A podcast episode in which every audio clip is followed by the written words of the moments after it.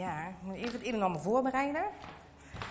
En ehm, vanochtend wil ik natuurlijk met u uh, het woord in gaan duiken, maar ik wil vooral gaan kijken hoe we het zo praktisch mogelijk kunnen gaan maken met elkaar. En daarvoor had ik Axel uh, even nodig. Die kwam me even assisteren. Axel, waar ben je? Heel snel, want het gaat van mijn 10 minuten af. Rennen.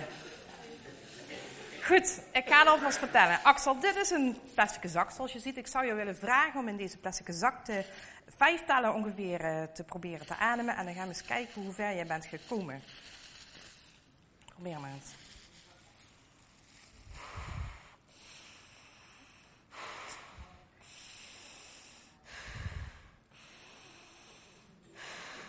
Nog eens. Super. Kijk eens hierheen. Dat is toch, uh, heeft toch wel hard voor gewerkt. Je mag mij dadelijk weer eens even komen helpen als we verder gaan op het einde. Maar goed, dit mag u even onthouden. Um, laten we gaan lezen in Matthäus uh, 22, vers 34 tot en met 40.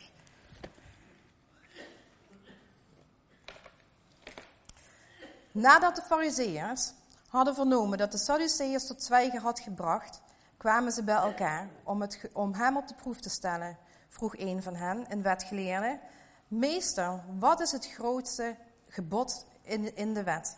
En hij antwoordde, heb de Heer uw God lief, met heel uw hart, heel uw ziel en met heel uw verstand. Dit is het grootste en het eerste gebod. Het tweede is daaraan gelijk. Heb, heb uw uh, naaste lief als uzelf. Deze twee geboden zijn de grondslag van alles wat in de wet van de profeten staat. Nou, als we even terugkijken naar uh, vers 34, dan lezen we dat alle fariseërs, die, die gaan een plannetje bij elkaar smeden om de Heer, om de heer Jezus uh, in de val te lokken. En um, ja, ze vragen eigenlijk aan hem, ha Heer, wat is nou eigenlijk het grootste gebod tussen al die, want het zijn er geen tien, het zijn er 600 in de zoveel geboden. Wat is nu het grootste gebod? Wat, wat, wat wilt u daar nou? Wat, wat, wat, hè, wat wilt u? Wat is het grootste gebod? En de Heer Jezus zegt gewoon heel krachtig, nou, u zult lief hebben. Dat is zijn antwoord. En dat verwacht u ook van ons. U zult lief hebben. Nou, lief hebben, dat is niet zomaar een woord, het is een werkwoord. En dat werkwoord, daar zul je iets voor moeten doen. Zo simpel is het gewoon. Dat is de definitie van een werkwoord. Wat moet je, hè, als jij zelf, als jij um, hè, liefhebben, als je daar iets, als je daar een eerste stap voor zet, dan zal dat ook gaan werken.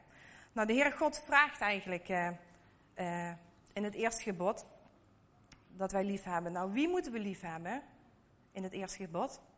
De Heere God. En hoe moeten we hem lief hebben? Met heel je ziel en heel je verstand en heel je hart. Nou, ik leer vooral uit dit gebod dat uh, de Heere God zelf een liefhebber is. Hij is liefde. Hij is zelf liefde. Maar hoe kunnen we dat nou zo praktisch mogelijk maken? Nou, daarvoor heb ik uh, het bord even meegenomen. En daarvoor heb ik uw hulp namelijk nodig. Hoe doe je dat nou, God liefhebben? Heeft u een idee? Wie? Gehoorzaam zijn. Een ander idee. Gehoorzaam. Beminnen, hoor ik. Dankbaar. Iemand anders nog?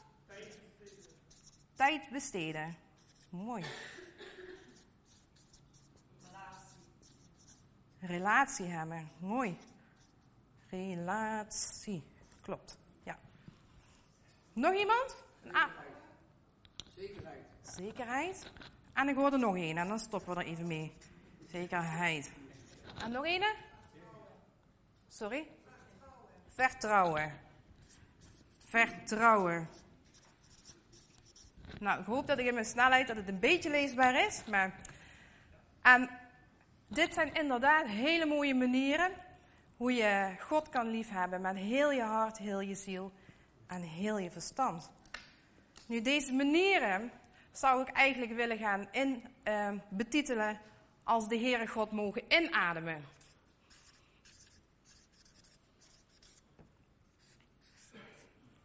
Dit zijn allemaal manieren hoe we God mogen liefhebben en hoe we God als het ware kunnen gaan inademen.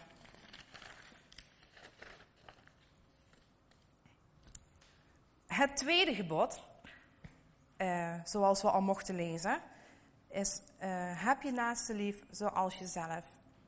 En ook dit, hier haal ik natuurlijk ook weer uit dat het een werkwoord uh, is. En dat jij zelf een stap moet gaan zetten om lief te hebben. En eigenlijk de ander, je naaste te gaan lief hebben. En wat zegt de Heer Jezus nou precies in vers 39? Dat we moeten lief hebben. Maar wie moeten we lief hebben? Onze naaste. En hoe moeten we, lief, hoe moeten we onze naaste lief hebben? Als jezelf, inderdaad. En de Bijbel gaat er eigenlijk gewoon al vanuit, want zo staat het in het tweede gebod, dat je jezelf lief hebt, dus dat je ook je naaste kan lief hebben. En God, Gods liefde voor ons was zo groot dat Hij zijn enige geboren zoon gegeven heeft voor een ieder van ons allemaal.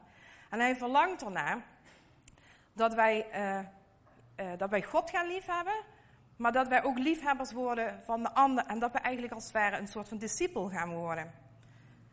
Goed, maar deze opdracht, ja, dat is nogal wat, hè, je naaste liefhebben. En weet je, als je dat op eigen kracht zou moeten gaan doen, dan, eh, ja, dan wordt het er niet makkelijker op.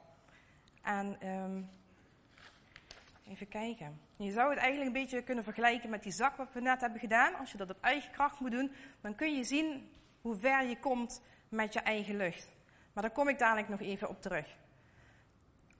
Op het tweede uh, gebod terugkomen. Wie is nou eigenlijk onze naaste? Of een andere vraag, voor wie kunnen jij en ik een naaste zijn? Of hoe doe je dat nou om een naaste te zijn? Nou, gelukkig zegt, uh, geeft de Bijbel hier een, uh, een, eigen antwoord op. En er zullen wel een aantal rangers in de zaal zitten die die dit antwoord helemaal uit hun hoofd gestormd hebben in, in vroegere jaren. Want in Matthäus 7, vers 12 staat, en het zal voor niet voor niks de gouden regel zijn geworden van de Royal Rangers. Behandel de mensen zoals u door hen behandeld wilt worden. Nou, ik denk echt dat dit het antwoord is om, om, om op je naaste lief te hebben. En als we dat weer zo praktisch mogelijk kunnen gaan invullen, heb ik uw hulp natuurlijk weer even nodig.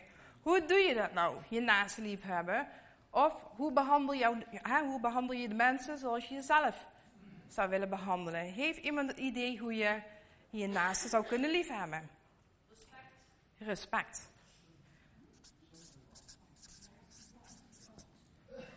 Nog iemand? Vergeven. Nog iemand? Liefde en trouw.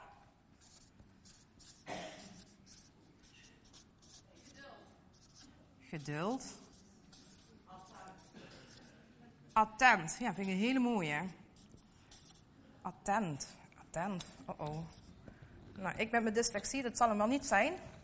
Maar goed, laten we, laten we er even op uh, zitten. Um, ja, ook dit zijn hele mooie manieren uh, om, om je naaste lief te kunnen hebben. En hè, hoe mooi zou het zijn, bedoel, als je zelf in de problemen zit, dat iemand of ha, dat iemand jou liefde gaat geven. Of dat iemand geduld aan jou toont. Of dat iemand gewoon weg respect voor je heeft. En deze manieren, hoe we dit net hebben opgeschreven, zou ik graag willen betitelen als het uitademen van de Heere God.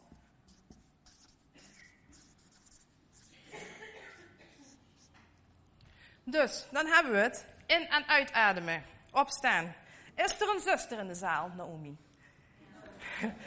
ja, nou, hoe zit het nou eigenlijk als je de cyclus van in- en uitademen, als die niet goed rond is, wat gebeurt er dan? Dan kom je in ademnood. Dan heb je echt wel een probleem. En ik denk als we dit geestelijk betrekken, als jij uh, het in- en uitademen niet, als die cyclus niet juist rond is, dan kom je in ademnood en heb je een probleem. En um, even kijken, hoe ga ik het nou uh, Goed. God is een liefhebber.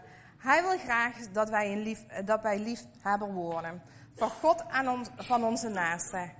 Hij heeft zijn levensadem in ons geblazen, zodat wij mogen leven en zijn liefde mogen in- en uitademen.